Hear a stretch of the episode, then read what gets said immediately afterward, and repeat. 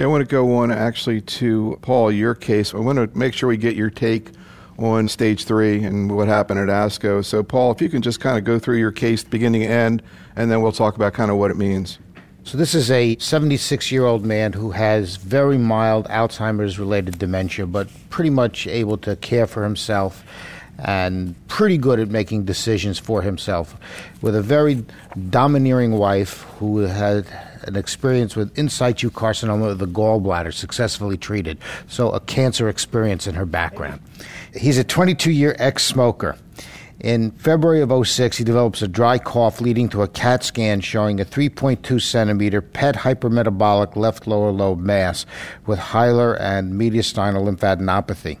He goes on to a bronchoscopy, which was non diagnostic, and at some point gets a hilar node biopsy showing squamous cell carcinoma. A mediastinoscopy was negative. At an attempted thoracotomy, the tumor was densely adherent to the mediastinum and was shown to involve one ipsilateral mediastinal lymph node. So he was staged as T3, N2, M0, stage 3. At the time, he was eligible for a clinical trial run by Jim Rigas at Dartmouth with radiotherapy and low dose weekly carboplatin docetaxel.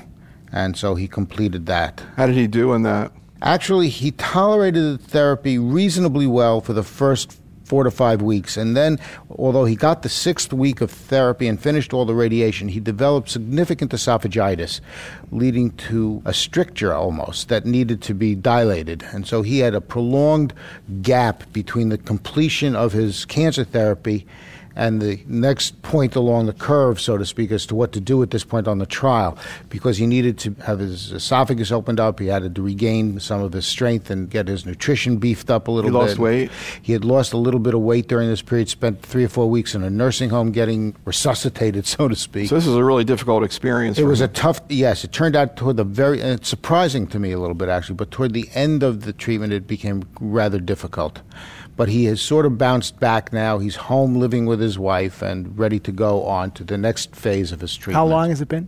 About a month. Only a month? All that was no finishing yes, therapy. From the time he finished his RT to, to now. about now, maybe a month, five weeks, something like that. Oh, so only two weeks longer. So, what's the situation? His general functional status right now? Well, he's eating and swallowing. He's not losing any more weight. He is breathing comfortably. He's home. He's pain free, and he's still a little mentally compromised, but not very much. And were you able to get a feel from him in terms of were you able to communicate with him first of all well and yeah. get a feel for where he was at? Yeah, where he was would, he? He at? would like to be, you know, sort of proactive about the management of his cancer. His wife had some negative feelings about that, but ultimately feels that she would want to do whatever makes him happy. So she kind of was leaning toward, well, maybe we shouldn't have so much treatment. Initially, she didn't want to do anything, but I was somewhat persuasive in getting this done. Did they ask you in terms of this, what they were about to embark upon, in terms of what the chances were that he'd get through this and not have a problem in the next five or ten years? I told him that the therapy could potentially be troubling, although I didn't think it was going to be as bad as it ultimately was.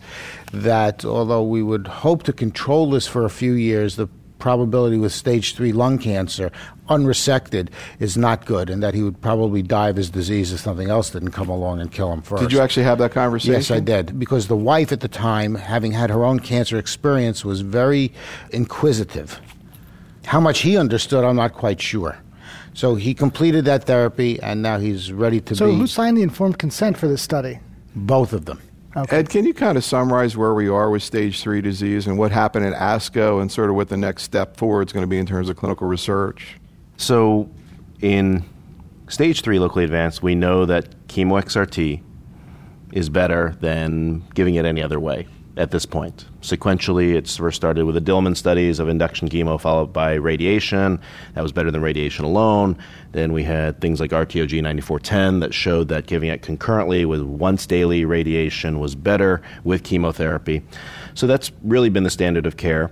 I think many people have adopted either weekly taxane platinum regimens, and Hak Choy has done some studies where he's done that and given two full doses of chemotherapy on the end. The SWOG developed a regimen using cis with radiation, followed by two more cycles of cis and and then later switched that based on the 9504 data to cis radiation, followed by three cycles of docetaxel.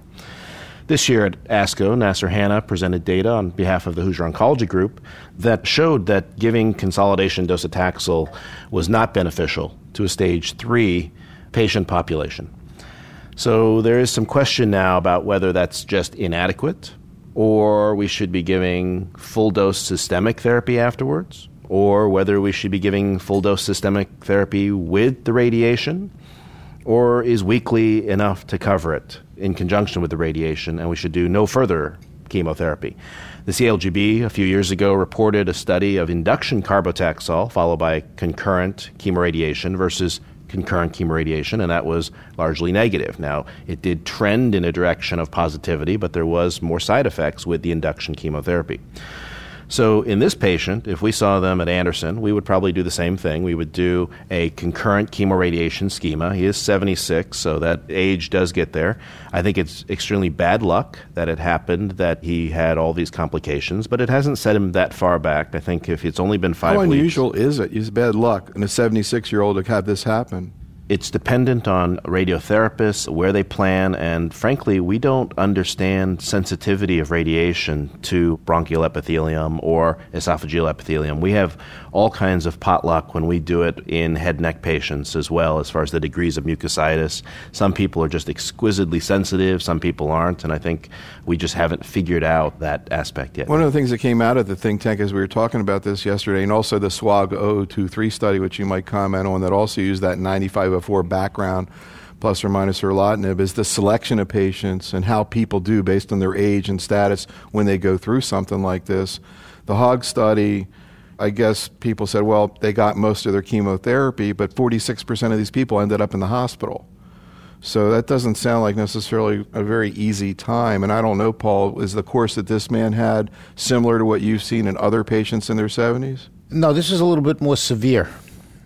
I've been perhaps lucky in my experience with the combined weekly chemotherapy and radiation therapy to avoid these kinds of problems for the most part. Right.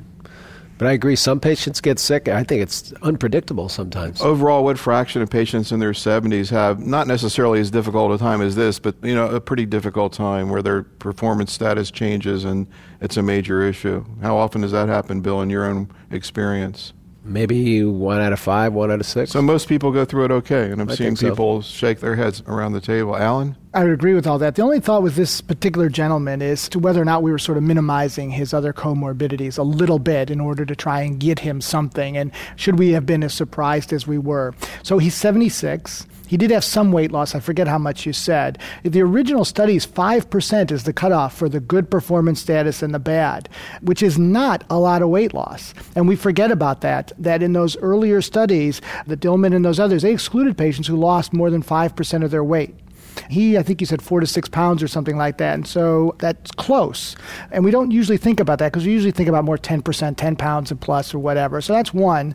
Again, he was an early Alzheimer's. I don't know. Was he taking care of himself? If you Oh, really he was look- living at home and functional, you know, with his friends and stuff. It was more cognitive than physical. Okay. Just as a thought as to whether or not with the weight loss and whatnot. And so I certainly don't think it was unreasonable to do what you did. I think that's very fair. And of the concurrent therapy, which is much harder than sequential therapy, but the weekly low dose taxane and platin is the easier of the two choices that you have as opposed to full dose platinum etoposide. This study was looking at docetaxel. What do we know about docetaxel in this situation? Chemoradiation. Actually, not a lot, although it's become very popular to use outside of clinical trials. We're actually also doing a study in our network of weekly low dose docetaxel, carboplatin, given concurrently with radiation therapy, followed by two cycles of consolidative therapy.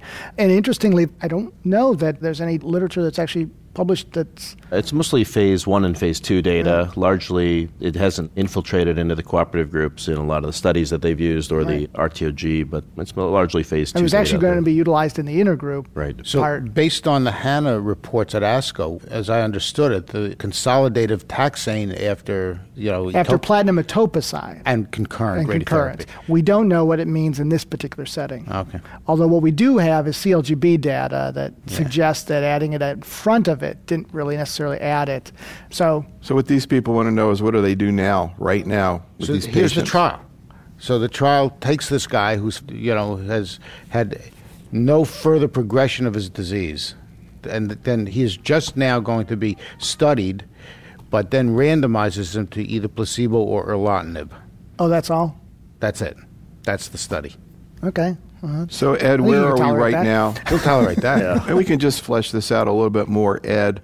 Right now, next patient that comes in with stage three disease, not eligible for a study, what are you going to be thinking in terms of non protocol options? And also your issue about, you know, what we talked about yesterday, the whole concept of consolidation or adjuvant or whatever you want to call it in terms of treating metastatic disease. We just don't have the data, but we have to make decisions. Well, what are you going to do? Right. So my standard of practice before any of these trials and before the positive or the negative ones was to give concurrent chemoradiation.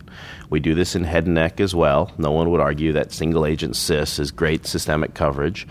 And I would evaluate them about six weeks later and see how they tolerated therapy. With what agent, what chemo agent with the radiation? Generally, with the radiation, I would use either two regimens. One would be the cis-etoposide a la the SWOG, or a low dose weekly cis docetaxel, 20 per meter squared of each.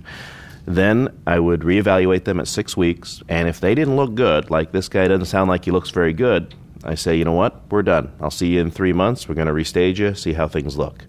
Again, we all have that impetus to want to give more therapy and give better systemic coverage. We don't have the data right now, whether that's applicable or not. And I wouldn't say it's wrong. If the guy came back and he looked great and was recovering well, I would give him some additional chemotherapy. That's been my bias What chemotherapy? in light of the hog data, previously before Nasser's trial, I would have considered the three cycles of docetaxel. At this point, I would probably go two cycles of full dose, thinking more along the lines of a carbo-Taxotere type or platinum taxane regimen. Alan? So, off study, what I do is two cycles of platinum etoposide a la the SWOG regimen in my very good performance status patients.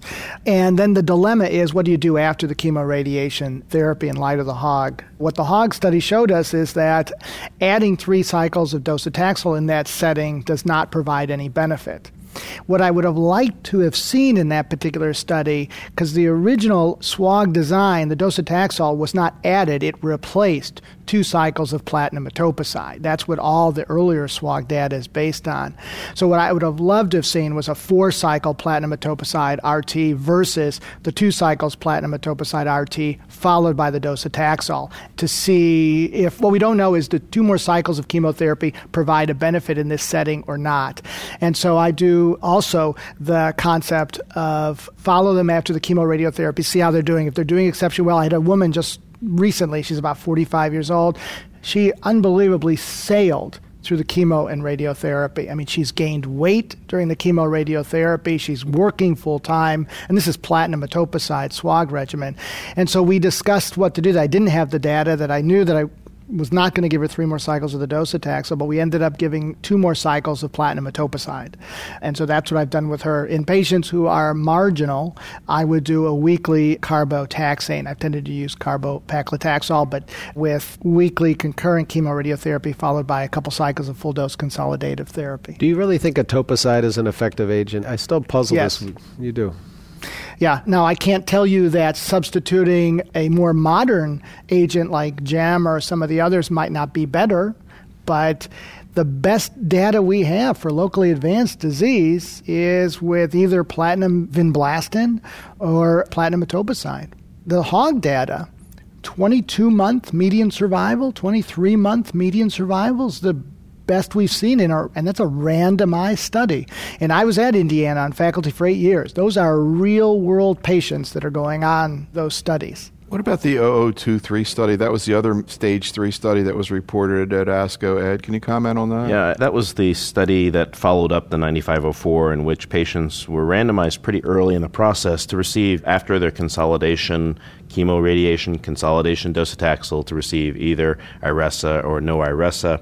And this is more pertinent to what you're talking about Exactly. now, is to see what to do. I think there's pretty much agreement out there that the study is provocative in that it may have shown that there was not an enhancement of any effect survival wise with supplemental EGFR, specifically Iressa in that situation.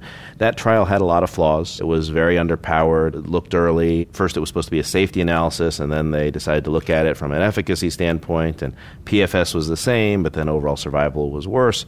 So I think you can only make the fact that it didn't help in that study. I don't know if I would say it was worse because, again, a lot of that is subset analyses. And if we want to get into subset analyses, then we can question women with Avastin and all these other things as well. Hey, now you're getting personal. Yeah.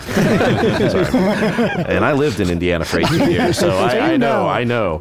But I think in this situation where it is still on a study, that the patient is participating, I think it's a reasonable question to continue with.